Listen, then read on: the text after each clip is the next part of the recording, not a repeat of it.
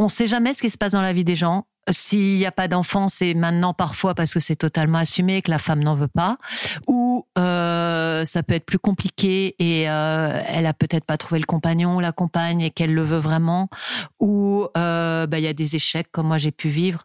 Enfin voilà, on apprend à, se taire et de tourner cette fois sa langue dans sa bouche avant de poser des questions qui peuvent blesser euh, une personne en face et qui n'a rien fait en fait. Et puis, euh, puis je trouve cette question tellement intrusive.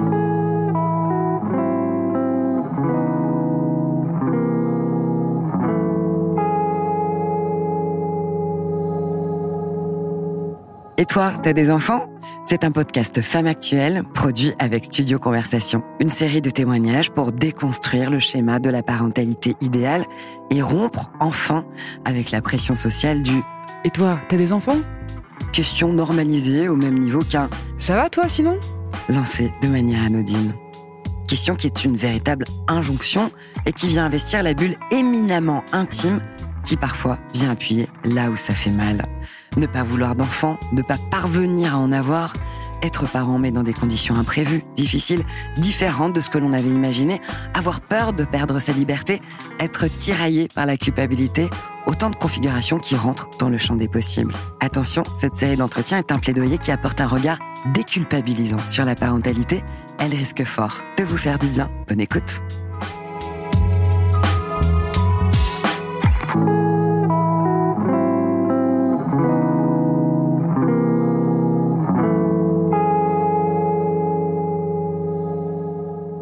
Je m'appelle Patricia, j'ai 46 ans, je suis mariée avec une femme. Elle s'appelle Justine, elle a 30 ans. Et j'ai un enfant, une petite fille. Elle s'appelle Alba et elle a 4 ans, elle a eu 4 ans le 27 décembre. Tu as toujours voulu avoir un enfant? Je crois que si je me rappelle au plus profond de moi et au plus lointain de moi que ouais, j'ai toujours voulu être mère.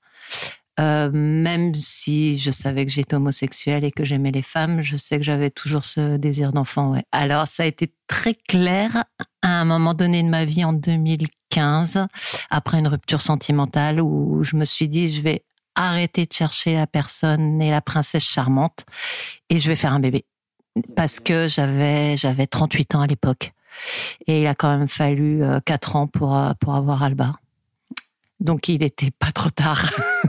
Euh, dans ce parcours-là, dans, dans ce désir d'enfant, ben, je crois que c'est le désir de l'enfant qui a été plus fort que tout et le le fait de vouloir vraiment être mère et je savais que j'allais j'allais être une bonne maman. Enfin, je, je, je savais que j'avais ça en moi et euh, et voilà et, et je crois que les échecs sentimentaux ont fait que c'était un petit peu compliqué. Donc, euh, donc il fallait que je passe à autre chose et il fallait que je pense à moi aussi, quoi. Alors, c'est un voyage en Thaïlande, en fait. On devait partir à deux et je suis partie toute seule. Et, et dans la mer, je me suis dit, OK, c'est bon. Il faut, quand je rentre, on, il faut que je, je, je fasse quelque chose. Et au début, euh, au début, je suis pas passée par un parcours PMA. J'ai voulu essayer de le faire naturellement avec euh, une personne qui était prête à, à m'aider, un homme comme un comme un donneur de sperme en fait. Donc euh, donc on a essayé, on a essayé pendant six six mois, ça a pas pris. Donc après l'âge faisant, je me suis dit euh, bon, je vais me tourner vers l'Espagne parce que je suis moitié espagnole, moitié française de mon papa. Donc euh, donc j'ai été dans une clinique à Barcelone en fait. Et une super clinique, bon, ça n'a pas fonctionné, mais voilà, ça a été très rapide les rendez-vous. Euh, il a fallu que je fasse pas mal d'examens médicaux en France. Avant que tu ne décides d'entamer ce parcours-là et que tu as 38 ans, il me semble, À l'époque, ouais. à l'époque, euh, est-ce que, indépendamment du parcours de FIV, indépendamment de, de ta sexualité, tu ressentais un, un regard sur le fait d'être une femme sans enfant à 38 ans? Ouais, j'avais des remarques, ouais. Déjà, 35. En plus, à cette époque-là, dans mon laboratoire, je voyais les gynécos. Et c'était comme un petit coup de pression, quoi. Ah, t'as 35 ans, t'as pas d'enfant. Attention, hein, le baisse de la fertilité, à 35 ans, bam, t'as la barrière. Et donc, ça rentre un peu comme un, petit truc où on te dit, euh, t'as une horloge biologique et fais attention. Et, euh, ah, t'as pas d'enfant. Enfin, ouais, plein de petites réflexions comme ça, ouais. Ou, passé 30 ans, on, plus facilement, on va se permettre de, te demander ou de te dire, euh, cette réflexion-là, quoi. Les premières fois, c'est perturbant et je trouvais ça même un petit peu intrusif et choquant en fait. Et, après, ben on se fait une carapace et euh, et on, a la on a la réponse automatique en fait. À ce moment-là ton parcours, quand on te pose la question et toi, tu as des enfants, qu'est-ce que tu dis? Et, comment tu te sens à l'intérieur de toi? Je me sens bouillonnée parce que je me dis ben non, j'ai pas d'enfants, euh, j'ai 35 ans, la vie passe, euh, j'ai pas de copine euh, à 100% avec moi.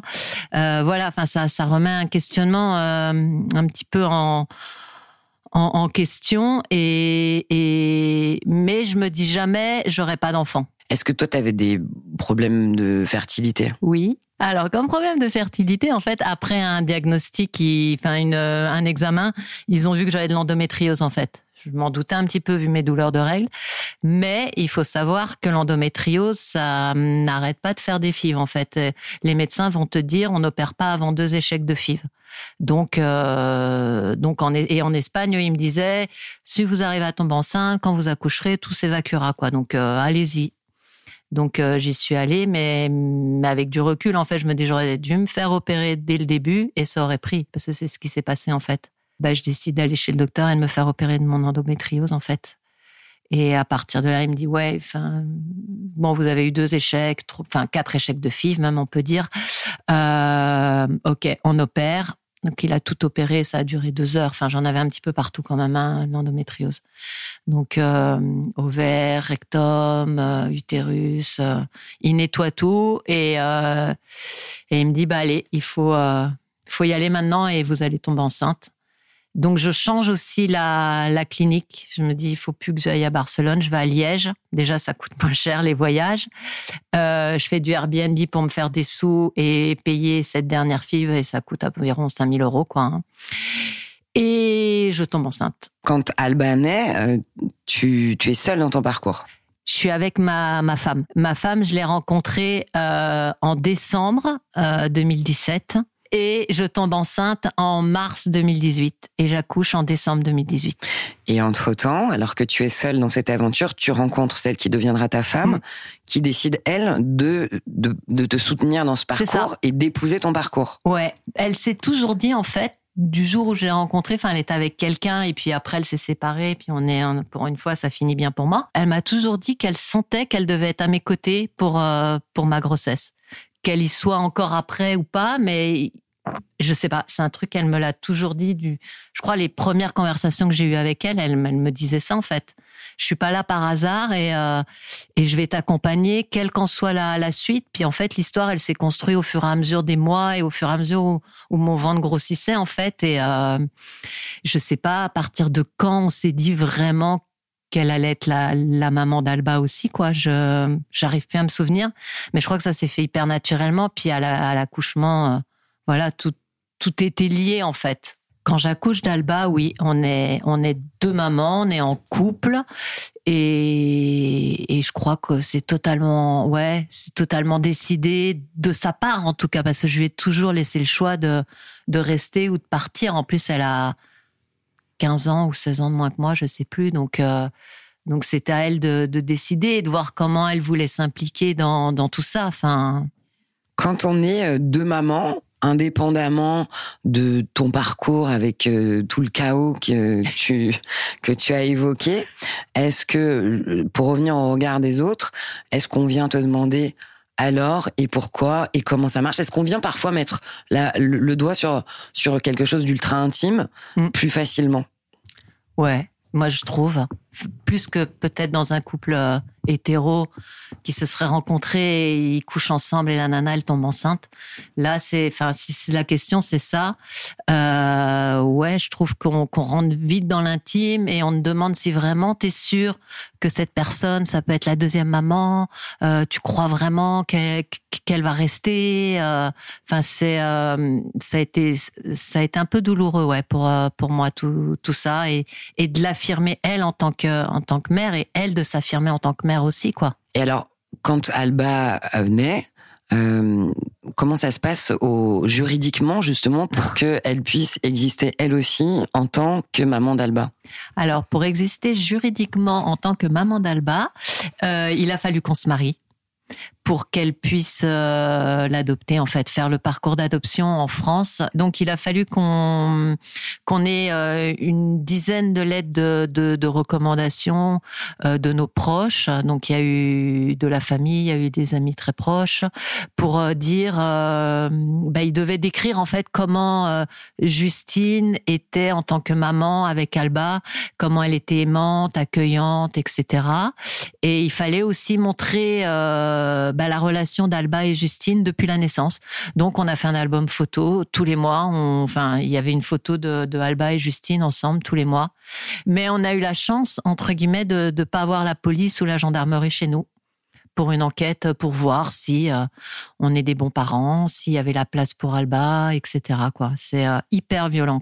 Ça renforce le couple, mais euh, relancer tout le temps et, être toujours derrière le, juge ou savoir où en est notre dossier.